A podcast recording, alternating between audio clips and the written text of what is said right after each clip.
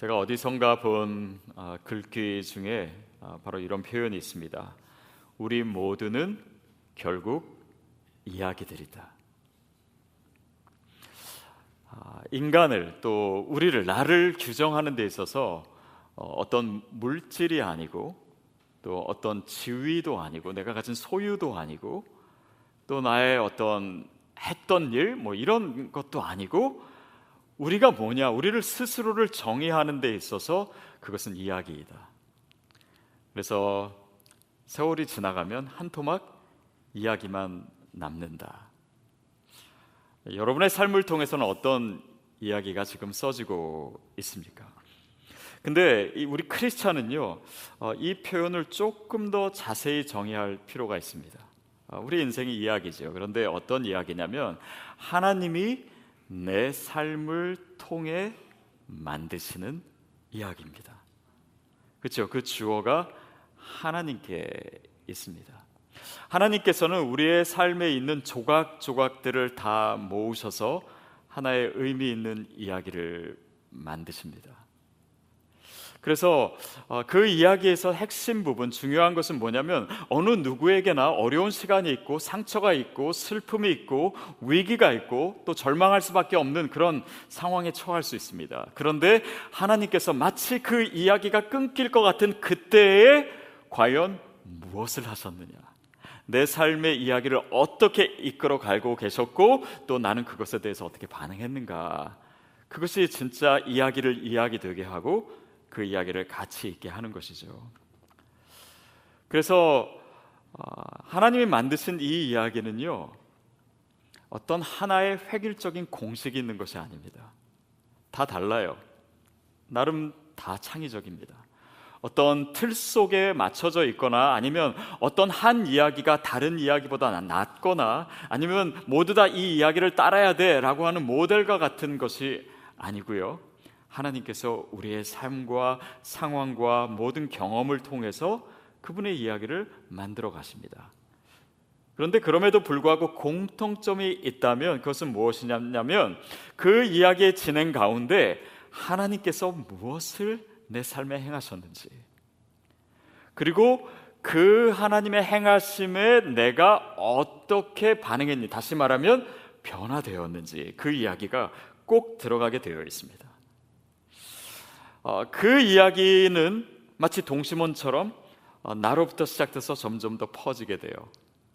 파도를 만들게 됩니다. 그러면서 다른 사람에게 전해지고 다른 사람들에게 영향을 미치고 하나님의 큰 이야기 속에 한 부분으로 역동성 있게 존재하는 것. 어, 그것이 저와 여러분의 어, 이야기이고 인생인 줄로 믿습니다. 신명기 말씀은 모세가 한 설교 모음입니다. 근데 그 설교는 그냥 단지 이렇게 교조적인 가르침이 아니라 이야기로 되어 있어요. 이스라엘 백성의 어, 여정 가운데 있었던 하나님의 이야기들, 하나님께서 무엇을 행하셨는지, 그리고 이스라엘 반, 어, 사람들이 어떻게 반응했는지 그 이야기입니다. 물론 거기에는 실패도 있고 그들의 죄도 있었고 좌절도 있었습니다. 그러나 그 가운데 하나님께서는 말씀하셨고 그들은 반응했고 하나님은 그들을 통해서 일하셨습니다. 그 모든 것이 뭐냐면 이스라엘 백성이 하나님의 백성이 되어가는 과정이었어요. 그리고 오늘 우리가 읽은 본문은 어, 어떤 배경 속에서 주어졌냐면 어, 시내산에 이스라엘 백성이 도착했습니다. 그리고 모세가 시내산에 올라갔어요. 그리고 40일 동안 금식하며 결국 무엇을 받았습니까? 십계명을 받았습니다. 근데 십계명을 받아 가지고 산에서 내려오니까 이스라엘 백성들이 어떻게 하고 있었어요? 모세가 안 내려오니까 이 걱정이 된 겁니다. 그러니까 지도자도 없고 그, 그또 불안하고 또 그 당시에 뭔가 이렇게 어려운 상황 속에서 대처하고 또 뭔가 그 그들이 추구하고자 하는 그런 안정감 또 풍요로움 이런 거에 대한 기대로 가득 차 있었기 때문에 이제는 우리를 붙잡아 줄 모, 모세 뭐 지도자나 아니면 그런 하나님까지도 거부한 채 금송아지를 만들고 거기서 춤을 추고 우상 숭배를 하고 있었습니다. 하나님이 노하셨지요. 어, 그리고 모세도 화가 났습니다. 그래서 어떻게 했습니까? 그가 받아 들고 내려온 이 돌판을 던져서 부서뜨렸어요. 그리고 나서 모세는 하나님께 다시 나옵니다. 그리고 이스라엘 백성들을 위해서 기도하죠. 자, 오늘 본문은 바로 그 모세의 기도에 대한 하나님의 응답 이라고 할 수 있습니다. 우리 1절 말씀 다시 한번 어, 읽어볼게요. 시작. 그때 여호와께서 내게 이르시기를 나는 처음과 같은 두 돌판을 가지고 산에 올라 내게로 나오고 또 나무개 하나를 만들라. 돌판이 깨어졌고 이제는 뭐다 없어졌는데 하나님께서 말씀하시는 거예요. 그 돌판을 다시 다듬어 가지고 산으로 올라오라. 다시 말하면 하나님께서 다시 율법을 주시겠다, 말씀을 주시겠다라고 하는 것입니다. 이스라엘 백성에게 있어서 이 율법이라고 하는 것은 하나님의 백성의 증거였습니다. 다시 말하면 이스라엘 백성, 하나님의 백성만이 받을 수 있는 것이었죠. 다시 그, 그 의미는 내가 너를 내 백성으로 다시 회복하겠다. 하나님께서 다시 기회를 주시는 거예요. 저는 그것이 하나님의 은혜라고 믿습니다. 어, 저희 교육자들이 이제 테니스를 매주 치는데 어, 테니스 칠 때마다 저는 생각합니다. 이렇게 서브를 넣잖아요. 서브를 넣을 때저 어, 같은 경우는 대부분의 이그 first first 서비스는 실패해요. 근데 늘 감사한 것은 두 번째를 할 수 있다는 거예요. 그러니까 한 번 실수한 것까지는 괜찮아요. 봐줘요. 여러분 하나님께서 이스라엘 백성에게 second 찬스를 주십니다. 기회를 주세요.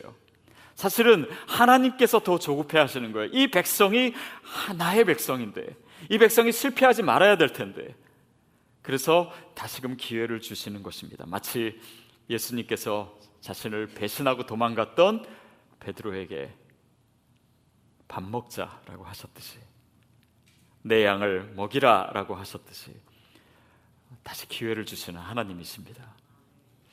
오늘 저와 여러분에게도 그 하나님의 자비와 하나님의 용서와 또 하나님이 새로운 기회를 주시는 은혜가 있음을 기억하십시오.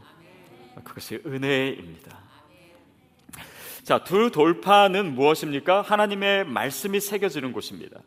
그러면 우리에게 있어서 하나님의 말씀이 새겨지는 것은 어디입니까? 우리의 마음입니다. 그렇죠? 뭐 어쩌면 우리의 삶 자체라고도 할 수 있지요.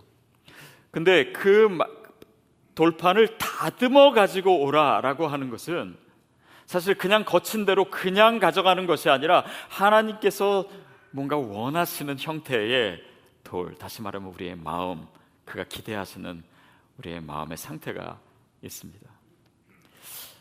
크리스찬의 믿음의 삶은요, 사실 하나님의 말씀에서 기인한 것입니다. 우리가 지금 설교를 듣고 있는 이유도, 성경을 통독하는 이유도, 이스라엘 백성에게 십계명을 그 돌판에 새겨 주시는 이유도 하나님의 말씀으로부터 시작되기 때문이에요. 그러나 아, 우리 측면에서 보면은 그 말씀을 내가 어떻게 대하고 있는가 그것이 핵심입니다. 이스라엘 백성처럼 나의 관심이 하나님의 말씀에는 별로 관심이 없어요.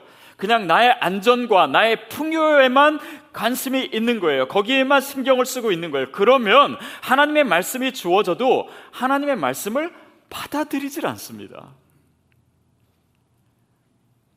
그 말씀에 의미가 없어요. 여러분, 우리가 어떤 마음으로 하나님의 말씀을 지금 대하고 있습니까?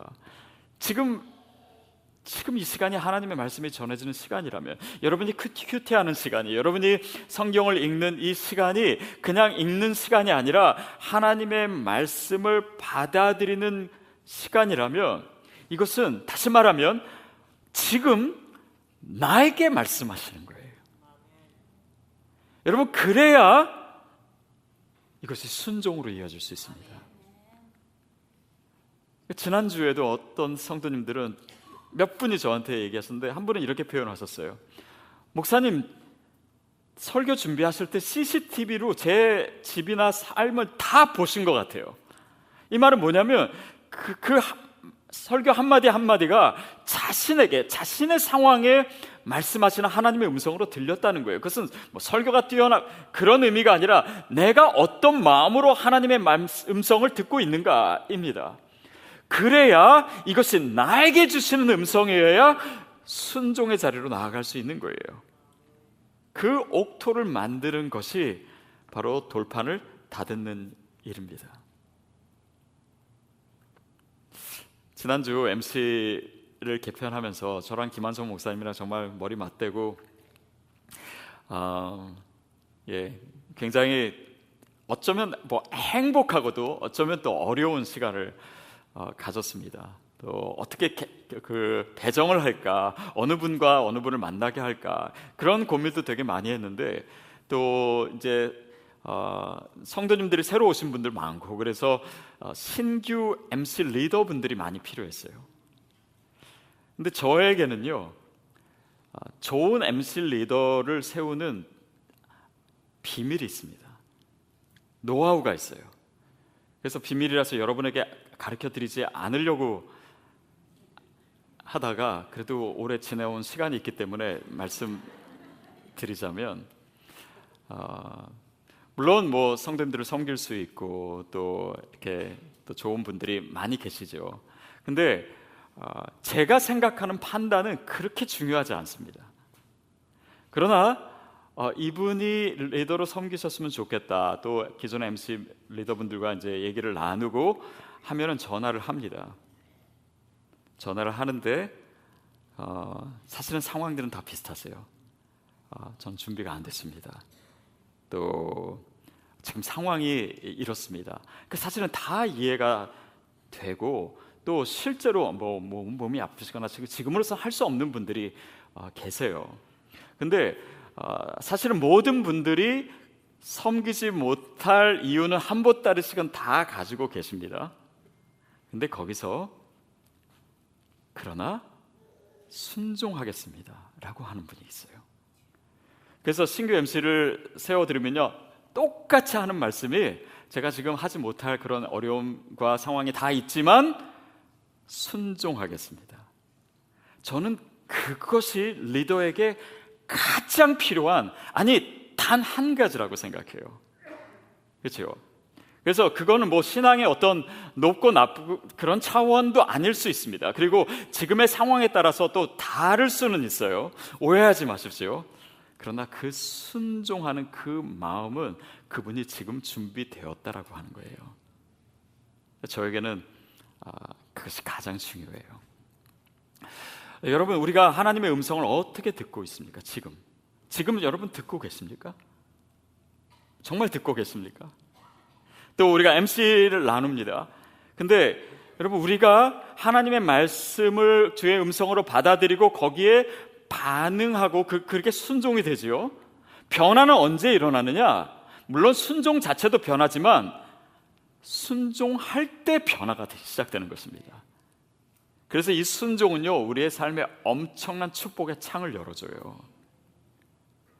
말씀을 살아내는 것입니다. 그래서 MC 모임 때 소그룹 나눔 때 우리가 하나님의 말씀을 이제 나누잖아요. 근데 그냥 거기서 자기 생각만 나누시잖아요. 그러면 백날 모이셔도요 변화가 안 일어납니다. 10년을 신앙생활 해도요 변화가 없는 이유가 바로 그겁니다. 내 생각을 나누기 때문에. 그런데 이 말씀에 내가 어떻게 순종했는가를 나누죠. 그러면 우리 삶이 변하기 시작하는 거예요. 그게 비밀입니다. 귀 있는 자만 들으십시오. 그런데 지금 이 순간도 이것이 하나님의 음성으로 안 들린다. 그러면 20년 갑니다. 30년이 될 수도 있어요. 결국 우리가 하나님의 말씀이 우리 앞에 주어졌을 때 내가 이 말씀을 어떻게 받아들여 내 마음의 돌판을 어떻게 준비하는가 그리고 어렵지만 상황이 안 되지만 또 나는 믿음이 약하지만 이것에 대해서 내가 순종하기 시작했을 때 내 신앙의 진보가 일어나고 그러므로 변화가 시작되는 거예요. 이 모든 것을 하나님이 지금 하고 계십니다. 그것을 느끼는 거예요. 이것이 믿음 생활입니다. 2절, 3절 말씀 같이 읽겠습니다. 시작. 내가 깨뜨린 처음 판에 쓴 말을 내가 그 판에 쓰리니 너는 그것을 그 괴에 넣으라 하시기로 내가 조각목으로 괴를 만들고 처음과 같은 돌판 둘을 다듬어 손에 들고 산에 오르매 이 절에 처음 판에 쓴 말을 그러니까 하나님께서 원래 하셨던 그 말씀을 쓰신 거예요. 그렇죠? 동일한 말씀을 쓰겠다라고 하는 것입니다. 4절로 넘어가도요. 처음과 같이 그 판에 쓴다. 그 말이 강조되어 있습니다. 하나님의 말씀은 변하지 않습니다. 하나님의 말씀은 그대로 있어요. 저는 성경을 읽거나 이렇게 말씀을 묵상할 때 이렇게 성경을 읽다 보면 아, 내가 예전에 이 말씀을 가지고 씨름하고 이 말씀을 내 삶에 일으켜낸 그 변화들이 계속 떠오릅니다. 아, 그, 그때 내가 이 말씀을 읽고 신학교에 가기로 결심했었지. 또 이 말씀을 읽으면서 내 아내랑 결혼을 했지. 그리고 유학생활 힘들고 어려울 때 이 말씀으로 내가 힘을 얻고 용기를 냈었지. 그런 것들이 다 떠올라요. 근데 그 말씀은 동일한 말씀이에요. 그리고 그 말씀이 동일하게 오늘 나에게 말씀하고 계세요. 하나님은 한결같으십니다. 그래서 이 그 돌판에게 똑같은 말씀을 쓰셨다라고 하는 것은 그냥 같은 말씀이라는 뜻도 있지만 그 뒤에 담겨 있는 동일하신 하나님, 신실하신 하나님, 변하지 않는 하나님을 우리로 하여금 느끼게 해줘요. 다시 말하면 하나님께서 이스라엘 백성을 붙들고 계시는 것입니다. 자, 첫 번째 돌판, 두 번째 돌판 똑같아요. 근데 그 중간에 뭐가 있었습니까? 이스라엘 백성들의 불순종이 있었어요. 이스라엘 백성들의 우상 숭배가 있었습니다. 그런데 그런 일이 있음에도 불구하고 하나님의 말씀을 하나님의 시선은 이스라엘 백성을 향한 하나님의 사랑은 변하지 않았습니다. 다시 말하면 하나님은요 우리의 믿음의 상태에 따라서 변하시지 않습니다. 다만 우리가 변덕스러울 뿐이에요. 이스라엘 백성들은요, 광야 생활을 보면서 정말 들쭉날쭉했습니다. 막 승리의 함성을 부르면서 행진할 때도 있었는가 하면 우상 숭배하고 원망하고 모세에게 돌을 던지려고 하고 그럴 때도 있었습니다.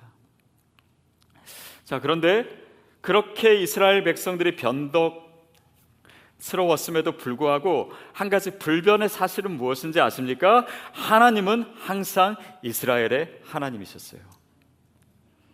여기에서 우리는 믿음이 뭔지를 다시금 깨닫게 됩니다. 믿음은 우리의 의지력의 결과가 아닙니다. 우리의 결단의 결과가 아니에요. 그것은 하나님의 신실하심의 결과입니다. 하나님의 한결같으심의 결과예요. 하나님의 변하지 않으신 그 결과가 바로 오늘 저와 여러분이 여기 있는 것입니다. 우리의 믿음이에요. 그래서 우리가 불안하지 않고 든든할 수 있는 것은 우리가 변하지 않기 때문이 아니라 하나님이 변하지 않기 때문입니다. 그리고 하나님이 변하시지 않기 때문에 오늘 우리가 변할 수 있어요. 결국 하나님은요, 우리를 바꾸시기를 원하십니다. 근데 그 주체가 내가 아니고 하나님이세요.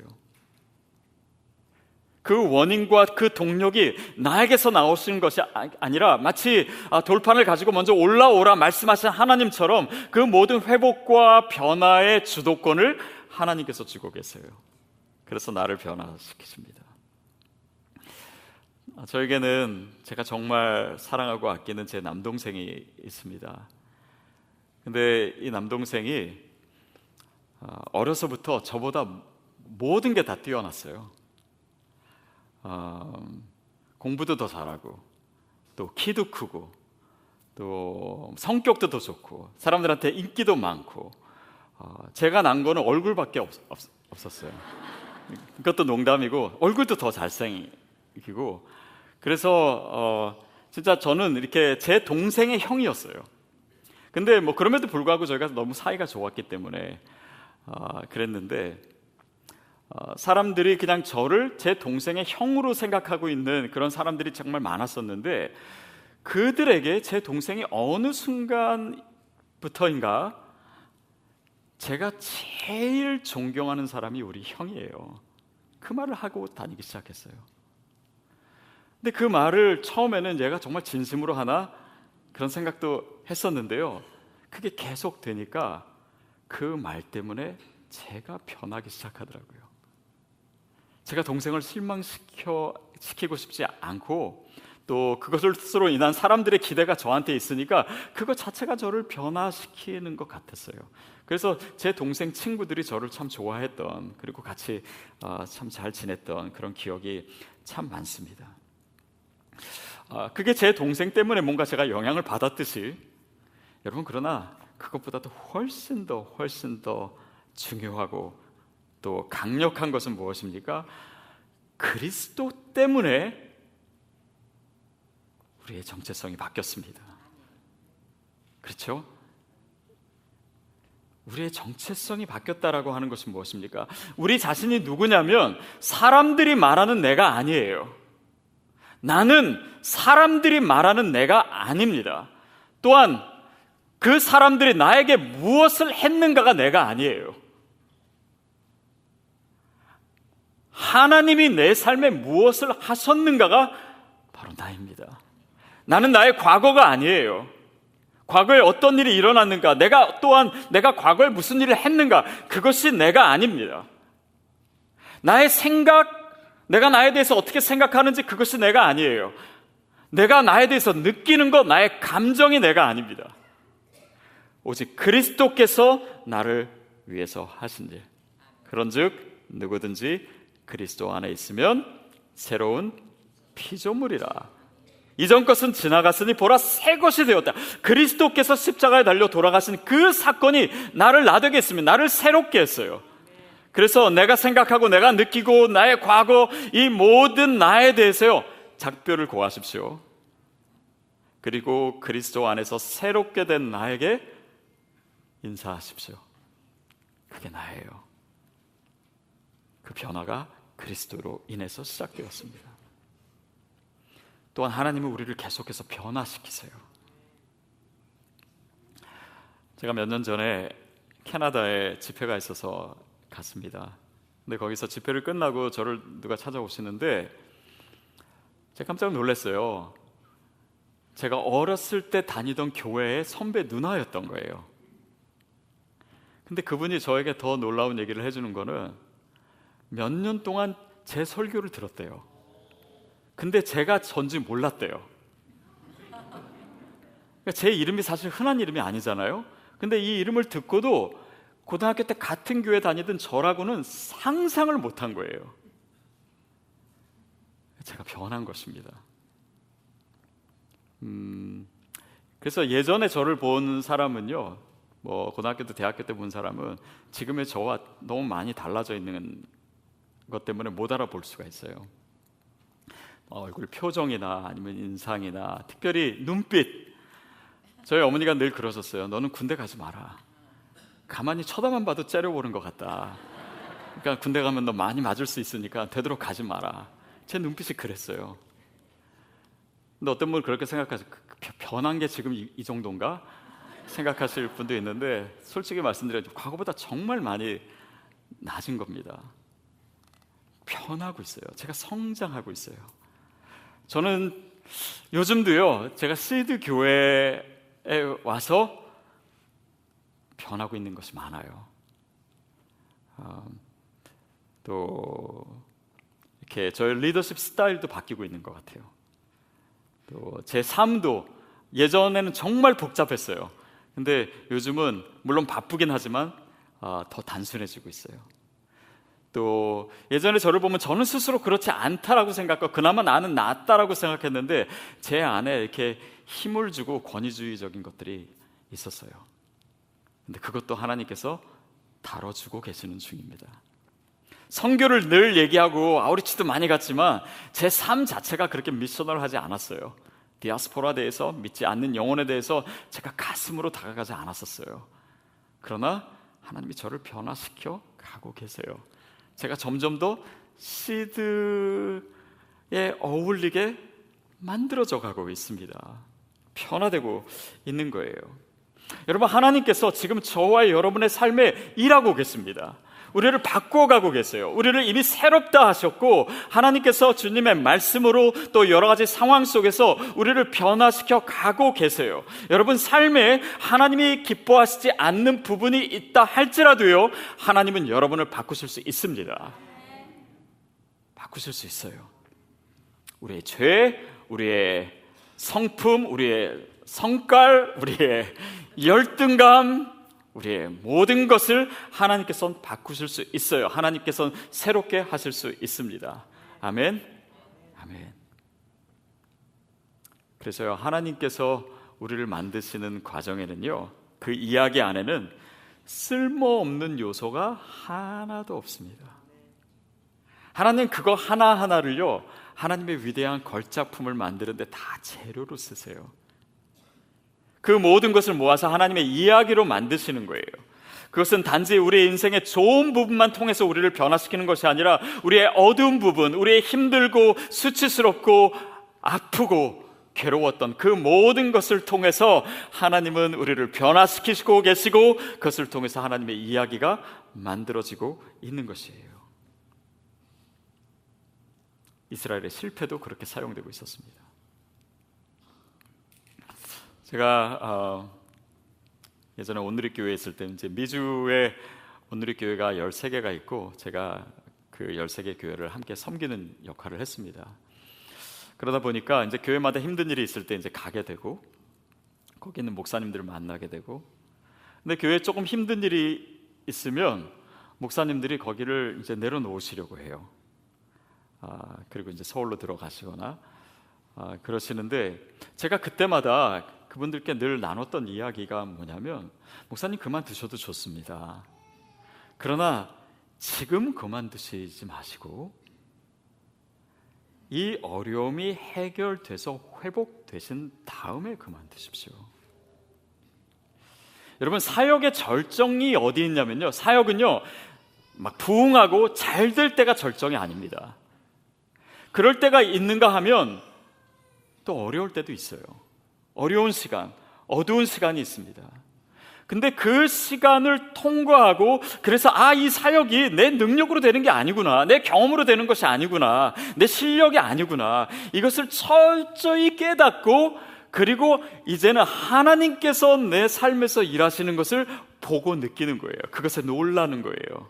거기가 절정입니다.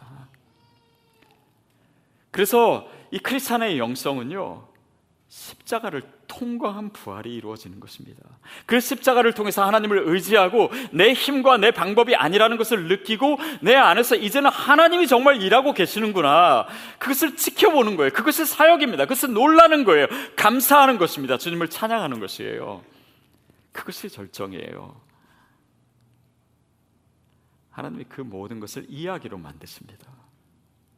그래서 내 인생이 만들어지는 것입니다. 그래서 지금 그 어둠의 시간을 보내고 있습니까? 이것이 바로 그때가 바로 하나님이 일하실 때입니다.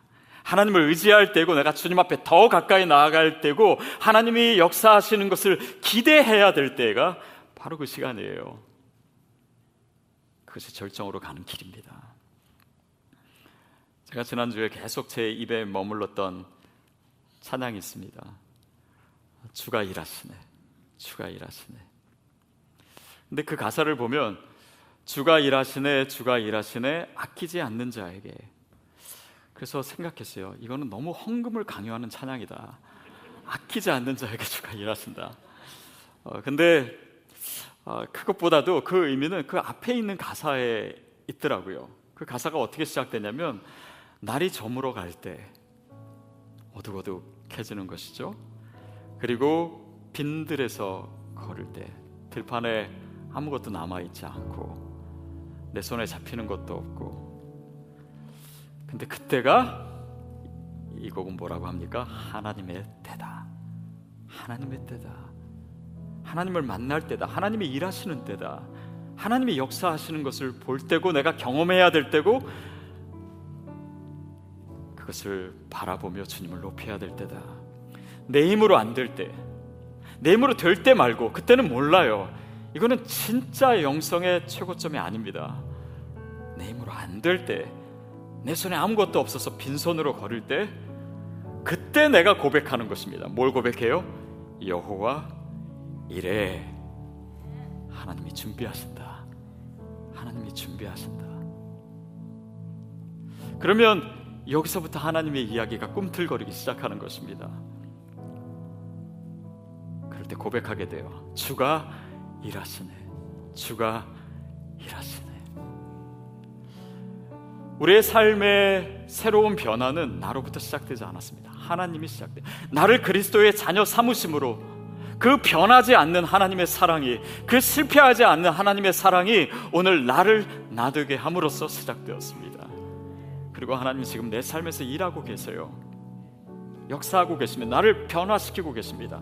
여러분 순종하는 이 마음판을 다듬는 것조차 내 마음속에서 하나님이 하시는 일이에요. 내 생각에 다른 것이 가득 차 있으면 내 상황만 보이지 하나님의 음성이 들리지 않습니다. 그러면 순종도 없고 변화도 없는 거예요. 그러면 우리 앞으로 인생에 이 많은 시간 나도 교회도 계속 다닐 거고 예배도 드릴 거고 small 그룹도 모일 거고 무슨 프로그램도 참여할 수 있는데 변하지 않는 거예요. Why not change? 여러분 이 변화의 이야기는 하나님께서 시작하는 것입니다.